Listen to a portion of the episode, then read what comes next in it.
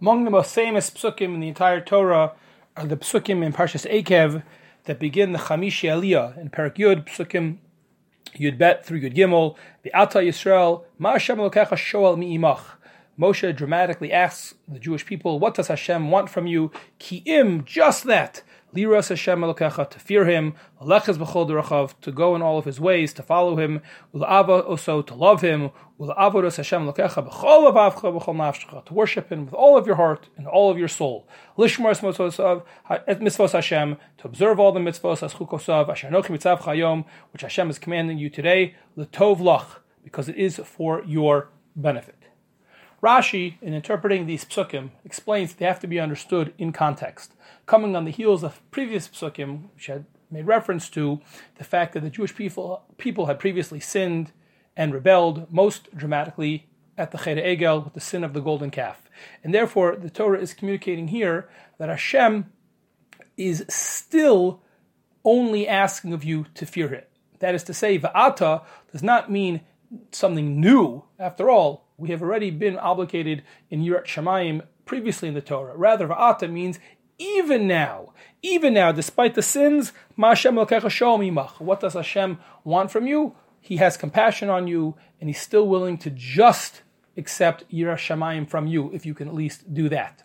That interpretation of the psukim as, so to speak, downplaying the level of demand is exactly what the Gemara in Brachos, very famously on Daf Lamed Gimel and Bet, is bothered by when the Gemara asks, how could you claim that Yiras Shamayim is a minimal request, something not that demanding? Atu Yiras Shamayim milsa zutrasahi? In the Gemara's well-known formulation, and the Gemara answers, yes, in fact, in Lagabi Moshe milsa zutrasahi. Moshe, who was speaking, for him, it's not such a big deal.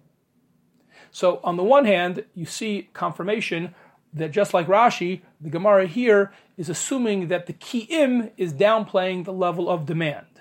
On the other hand, as many have asked, whether it be on Rashi or on the Gemara, it just doesn't make any sense.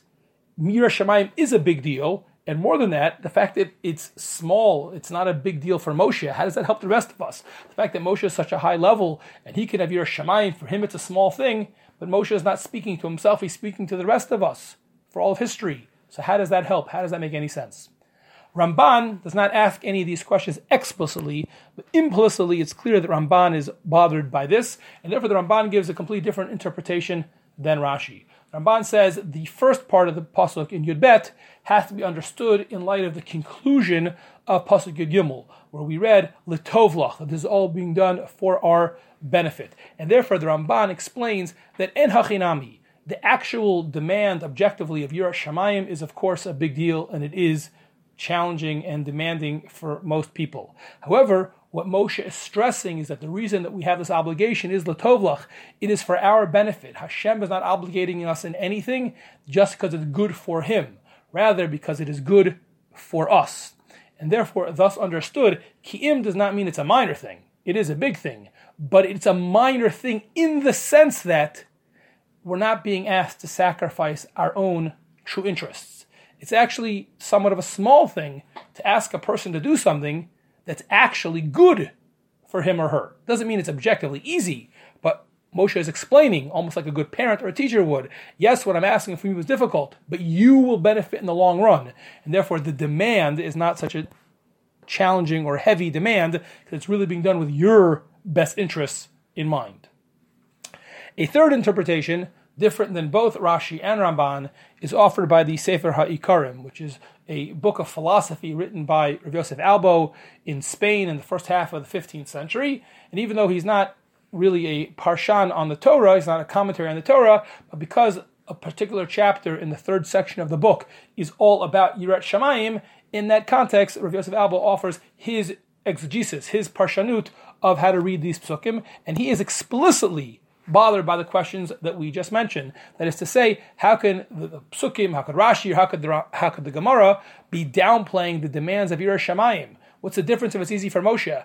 A rich person can't tell a poor person, just get me a thousand gold pieces. It's not just a thousand gold pieces for a poor person, even if it's a small token fee for the rich person. So too, the fact that it's easy for Moshe doesn't make it easy for us. What is going on? Therefore, Sefer Ikarim explains in the broadest sense that in fact the goal of the world, and certainly the goal of placing a soul in a human body, is for us to achieve Yirat Shamayim. On the one hand, it is just, quote unquote, just a specific command, as we saw even in last week's Parsa, Es Hashem Tira, but it's also a general principle which encompasses all or at least most of the mitzvos. It's the ultimate telos, the ultimate goal of any human being. In fact, as he says, it's a very demanding thing, which is the goal of all of life. Avram Avinu, no less. Avram Avinu was not called Yerei Elokim until after he passed his final test. It's repeated in the Torah many times, this idea of Yiras Shamayim, not only to underscore its importance, but also under, to underscore how difficult it could be to achieve. It's in keeping with all of that in mind, says Rav Yosef Albo, we can understand our psukim. Because yes, ki'im, as Moshe said, he is giving us, so to speak, a discount, the hakalah. He's trying to make things easier for us. How is this easier for us? So he explains ordinarily and in theory, the only way you could achieve this incredibly demanding goal of your Shemayim is exactly as how the pasuk initially says in pasuk Gid Beis. You have to fear him in and of itself innately. You have to follow his ways completely, and you have to worship him with every fiber of your being. Wow, that is hard.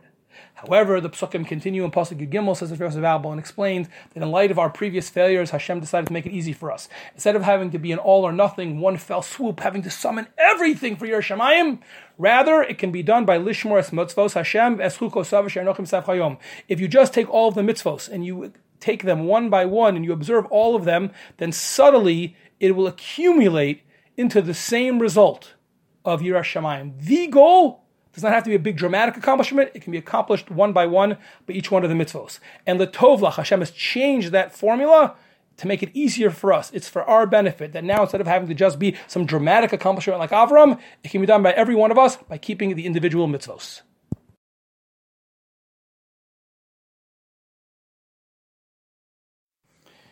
In the context of praising the physical beauty of Eretz Yisrael, and then subsequently a warning against taking Hashem for granted, we read the following pasuk: Perek Ches pasuk Yud, V'yachalta v'savata uve'rachta es Hashem Elokecha al haaretz hatova asher nasan When you eat and you are satisfied, you shall bless Hashem your God for the good land, of course referring to Eretz Yisrael, that He has given you.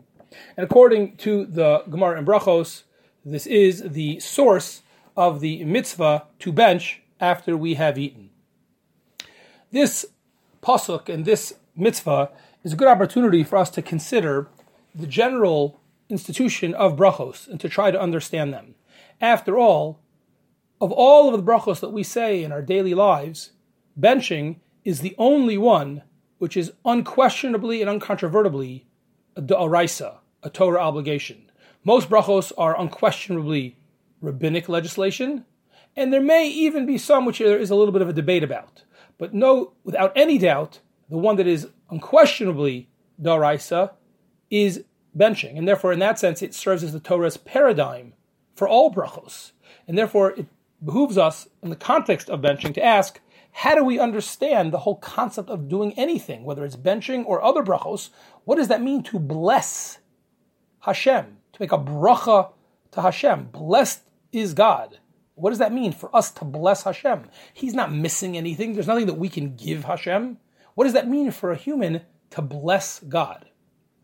So, most Mefarshim who are bothered by these questions basically assume that, in fact, there's nothing we can give or do for God, and therefore they explain the brachos as being for man's benefit. And then each of the commentaries explain, each in their own way, how it benefits us.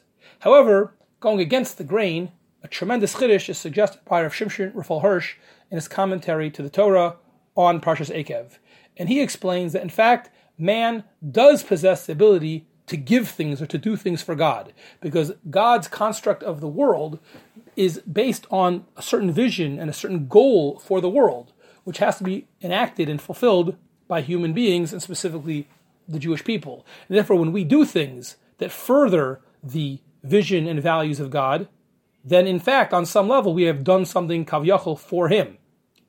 In that vein, he explains, what is a bracha? A bracha is our verbal declaration. It's a commitment or a promise, a vow to do and to live our lives in the purpose, in the furtherance of Hashem's mission.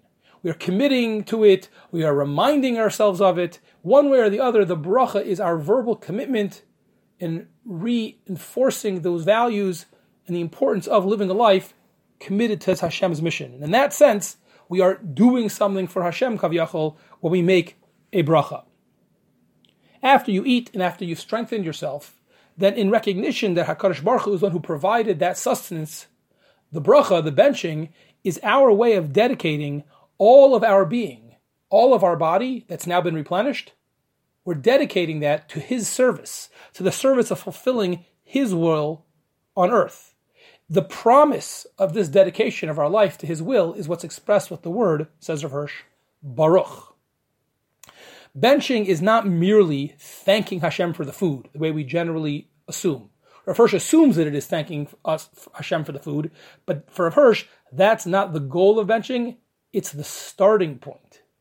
Given that everything we have comes from Hashem, therefore, in recognition of that, we then go to the next step, and when we bench, we are to use his words, if I can quote from the English translation, we are stimulating and keeping awake the consciousness of all the consequences for the whole conduct and mission of our lives, and that is which is attached to this fact. In other words, attached to the fact that it all comes from Hashem is the next step, which is what benching is according to Rav Hirsch, our commitment to live a life based on that.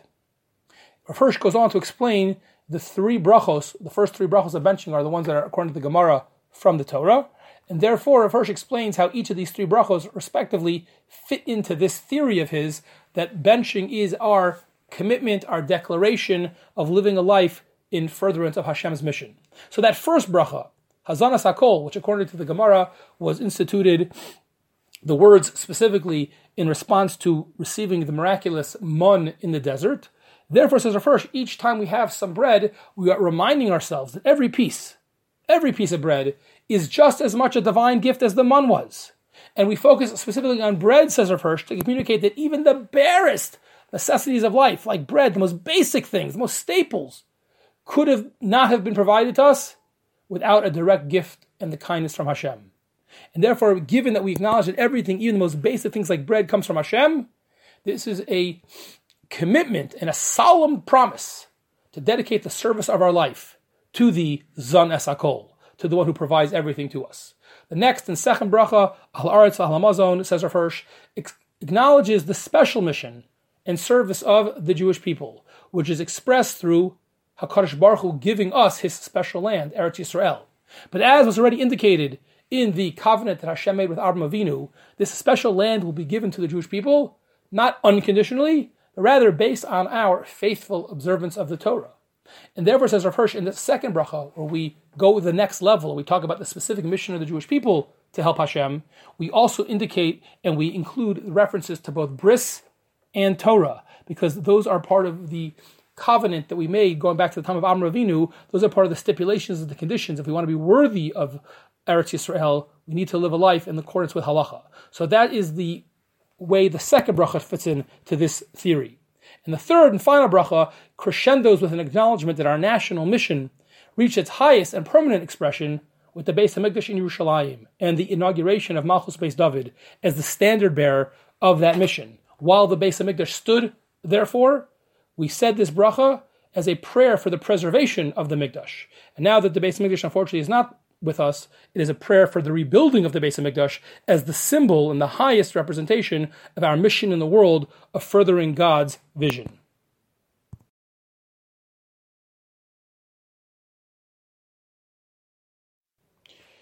Why do we bench at all? What's the point of that obligation of that mitzvah? And secondly, if we do have to bless the food, how come the Torah mandates that it be done specifically after we finish eating? V'yachalta v'savata uveirachta. Only after we've eaten and become satiated, then we make a bracha. Now, not to be confused, we are all familiar with making brachas before we eat. Shahakol, hamotzi, ha'etz, etc. But those are actually just a rabbinic obligation instituted much later by the Chachamim. The Torah's obligation to bless our food is only after we have eaten. Why is that? So, two questions. Why bench at all?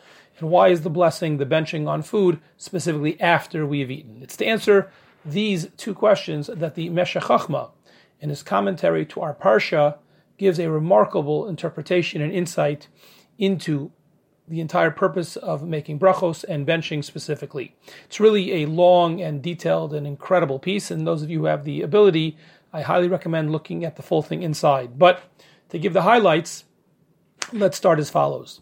The starting point for the Meshech is a Gemara in Masechta Brachos, which discusses benching and compares it to the other bracha, which may very well be from the Torah, the Birchas Torah we make every morning, the brachos on Torah or Torah study.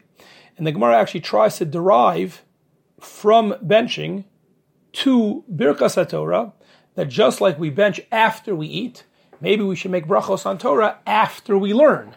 We make brachos on Torah first thing in the morning before we've learned anything. But maybe, says the Gemara, we should also derive that we should make brachos on Torah after we learn. And the Gemara in the end rejects that. But the question is, what's the deeper point? What are we trying to include and what do we end up not including? Furthermore, the Gemara tries to do the opposite, to derive from Birchas Torah to blessings on food. Just like we can make Birchas Torah before we learn, maybe the Torah obligation of Yachalta v'Savata v'Erachta, maybe that should also be expanded to a Torah obligation to bless Hashem before we eat. Not just the rabbinic institution of Shahakol and Mizonot, etc., but a Torah obligation from our Parsha should also be extended to before we eat. And again, the Gemara rejects that. So, what exactly is going on? And this especially brings into sharp focus the question of timing, right? It's not just that we bench, but clearly a essential aspect of benching is that it comes specifically after we eat, because that's actually the topic of that Gemara and Brachos. And the Havamina, the Gemara's first thought was that maybe we could expand it and extend it to before we eat. In the end, the Gemara concludes no, benching is uniquely situated after we eat. So why is all this? What is going on? What is the deeper point? So the Meshech Chochmah explains as follows. It says, if you view benching merely as a thank you for the food, true confession, that's what my whole life I thought benching was. But says the Meshech Chochmah, that's a mistake. But if if you had thought that benching was just a thank you for the food, then the Gemara's derivation or attempt to try to expand to include a blessing before we eat might make sense. If I thank Hashem for physical sustenance after I've eaten, so maybe I should also be thanking Hashem for my spiritual nourishment after I learn Torah. We, you know, if it's a thank you thing, we could go from one to the other. However, you see from the fact that the Gemara rejects this attempt attempted derivation, says Meshech Chochmah, you see from this that in fact, while of course there's some element of being thankful in the benching, that's not the primary or main focus. Fundamentally, benching is about something else. Now, what is that something else? So he explains. Once you have been satiated, once you are full, you've had a good meal, it's natural, and in fact, we're somewhat prone to rebelling against God. Rebelling in the sense of forgetting Hashem, forgetting what role He played in my ability to eat that delicious food and fill my belly. Once I am full, once my belly is full, it's easy to think, who needs God? Or perhaps more subtly for many of us, just to forget that we need God, forget the role Hashem played in bringing that food to our table. Therefore, says the Chochmah, benching comes as a corrective, preventative measure. In order to avoid us falling to that spiritual trap, the Torah requires us to bench, to acknowledge, yes, to say thank you, but more importantly, to acknowledge that the food that we've just enjoyed ultimately comes from Hashem. It's not primarily about Hakar Hatov, are thanking Hashem for the food, but rather that by so doing, by thanking Hashem, even more importantly, is that we are reminding, we are, under, we are underscoring, we are reinforcing to ourselves that all of the food comes from Hashem, and that will keep us on the spiritual straight and narrow, so to speak. And that's why, on a Torah level, the obligation to bless food comes specifically, it applies specifically, Dafka, after you've eaten and not before, because that after you're full, that's when you're in danger of forgetting Hashem. And now, says Meshech, we can understand the flip side. When it comes to Torah, the brachos are specifically before we learn, because there, the danger is very different. The spiritual danger is that before you learn, you'll have the improper motivation. Maybe you'll be learning for honor, for kavod, or some other ulterior motive. And Chazal teach us that if you learn shalol l'shem shemayim, that can distort the Torah and be, in fact, a very dangerous and terrible thing. Therefore, you have to make the bracha before you learn Torah to focus your mind on the natural and pure and sublime reason and motivation for learning. As opposed to after you've learned, then assuming you learned for the right reason, already the Torah has the positive impact on you. And therefore, says Meshech Chochmah, we understand not only why we bench, but we understand specifically why it has to come after we eat as opposed to the brachas on Torah, which we make specifically before we learn. We bench to remind ourselves that it all comes from Hashem, and that has to happen, and specifically happens after we've benefited from the delicious food that Hashem has provided for us.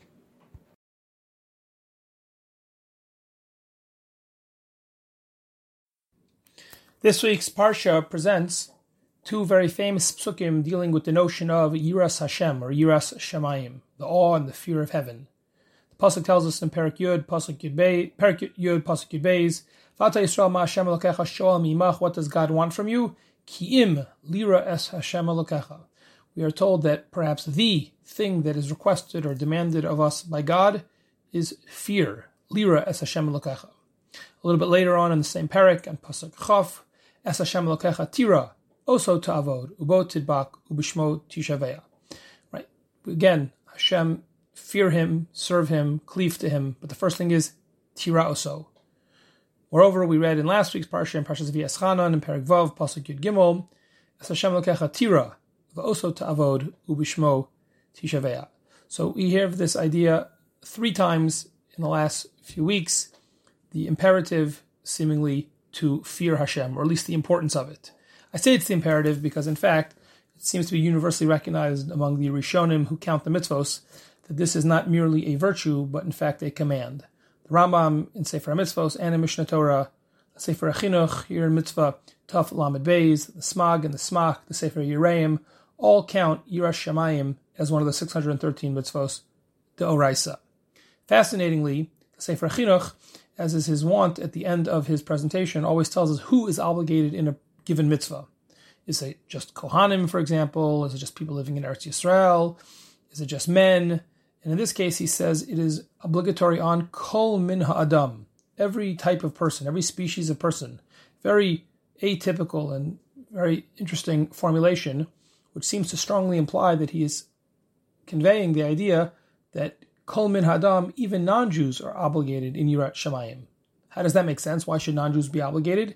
So the simple understanding is that according to Sefer Chinuch, this must be a dimension of, an element of emuna, that part of believing in God, which non-Jews are obligated to do, they're prohibited from idolatry.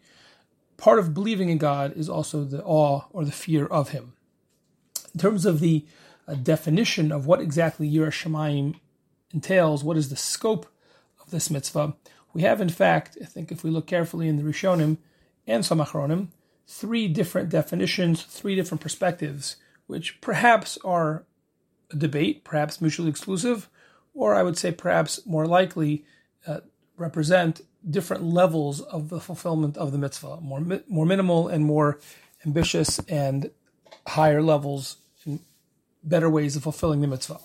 The perhaps the I think clearly the lowest level, but one which is still uh, included in the mitzvah and brought down by various sources, is the idea of yiras ha'onesh, simply being scared of getting punished.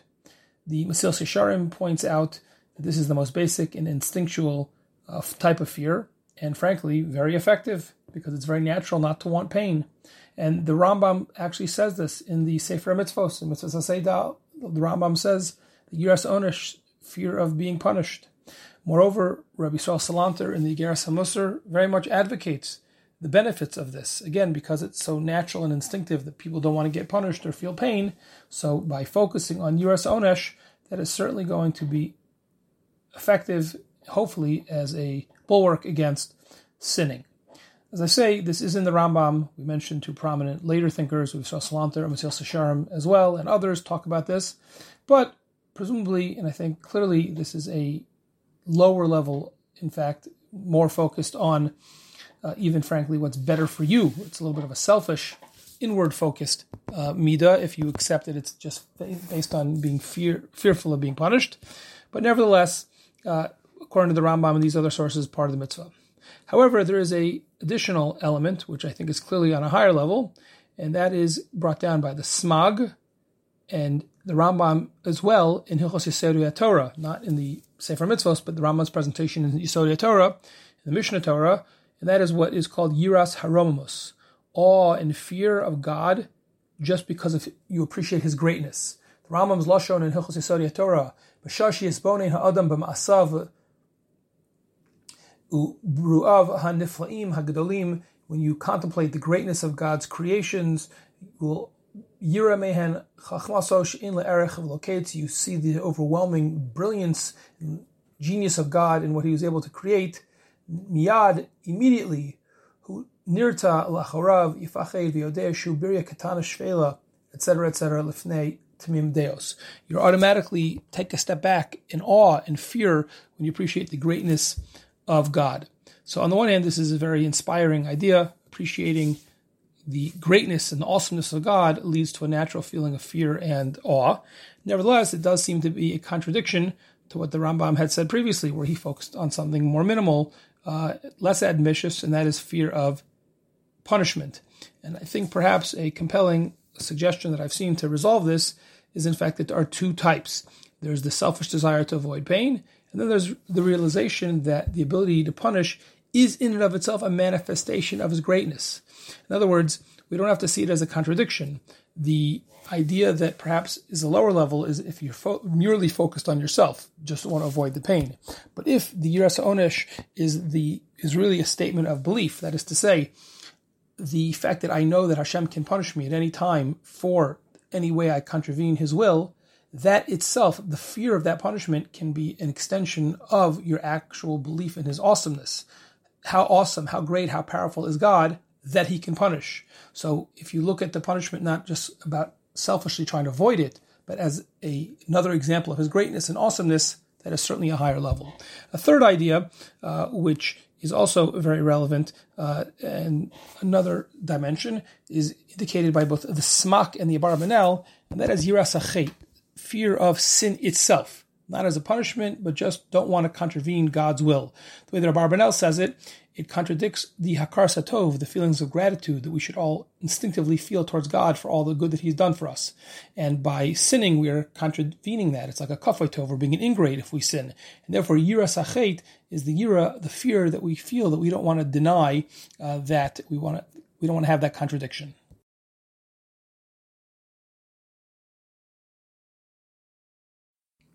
If you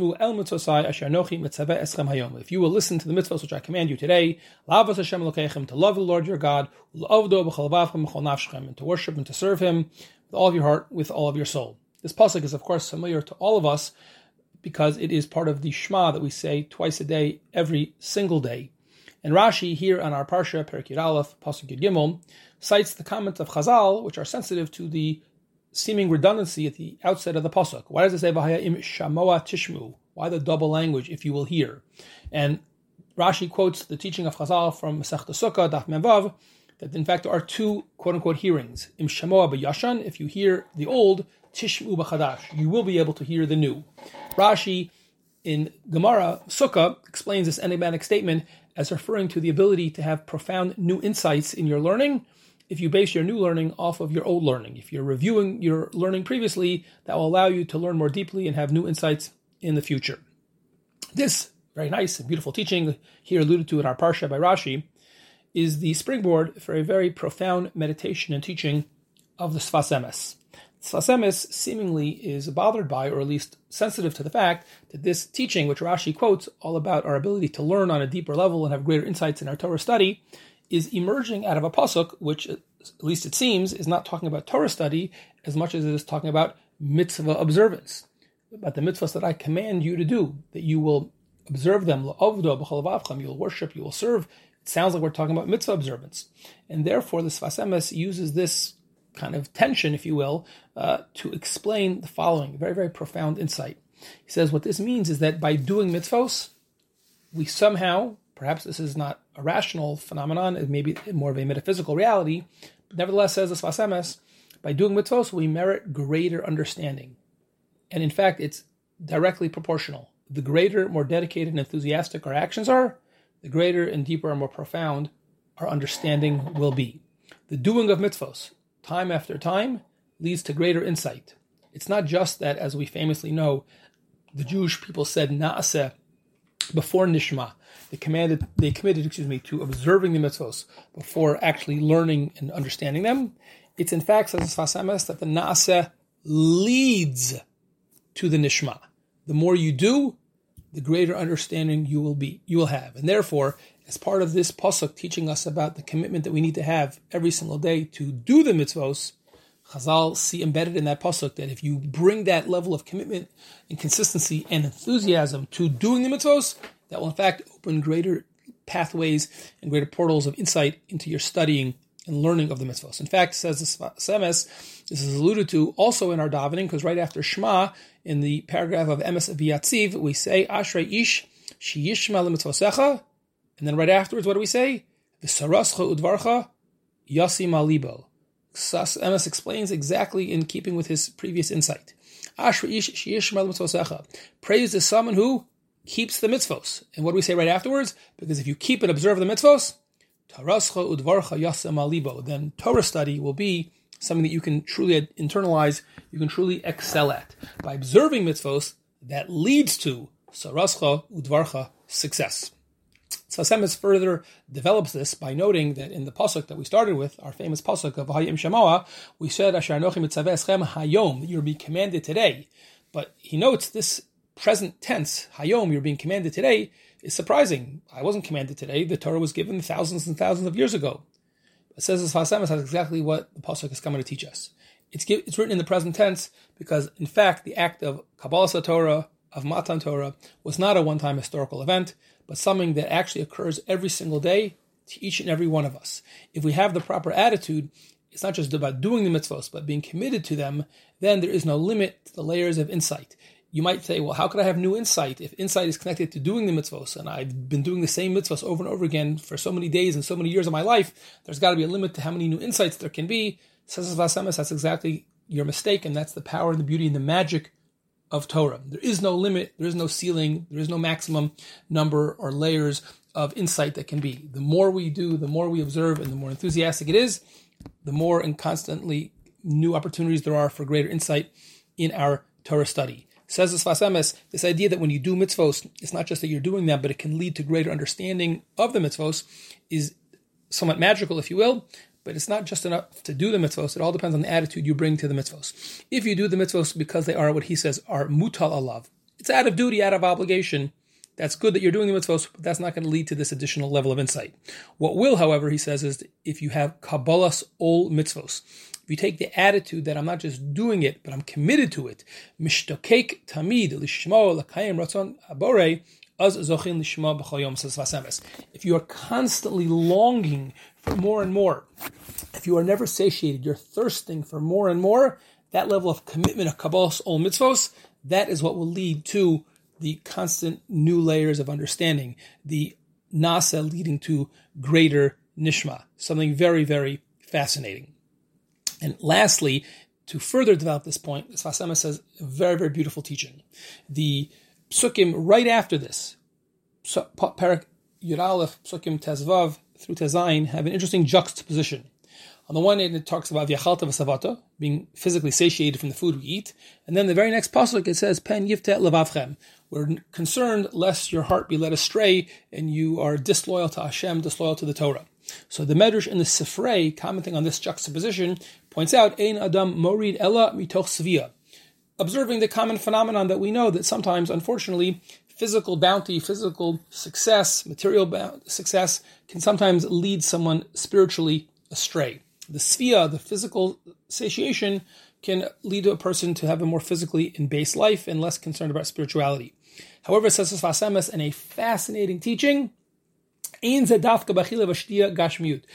it's not only that attitude or that physical satiation that can lead you astray. Even if you're a malay kriso but Torah va'avoda, if you take the attitude that I'm satiated spiritually, I've done what I can, I don't need to do any more, that itself will also lead you astray. You can never have the attitude of svia, of I'm fully satiated, I'm full spiritually. The pasuk Vayim Shema teaches us to constantly thirsting for more.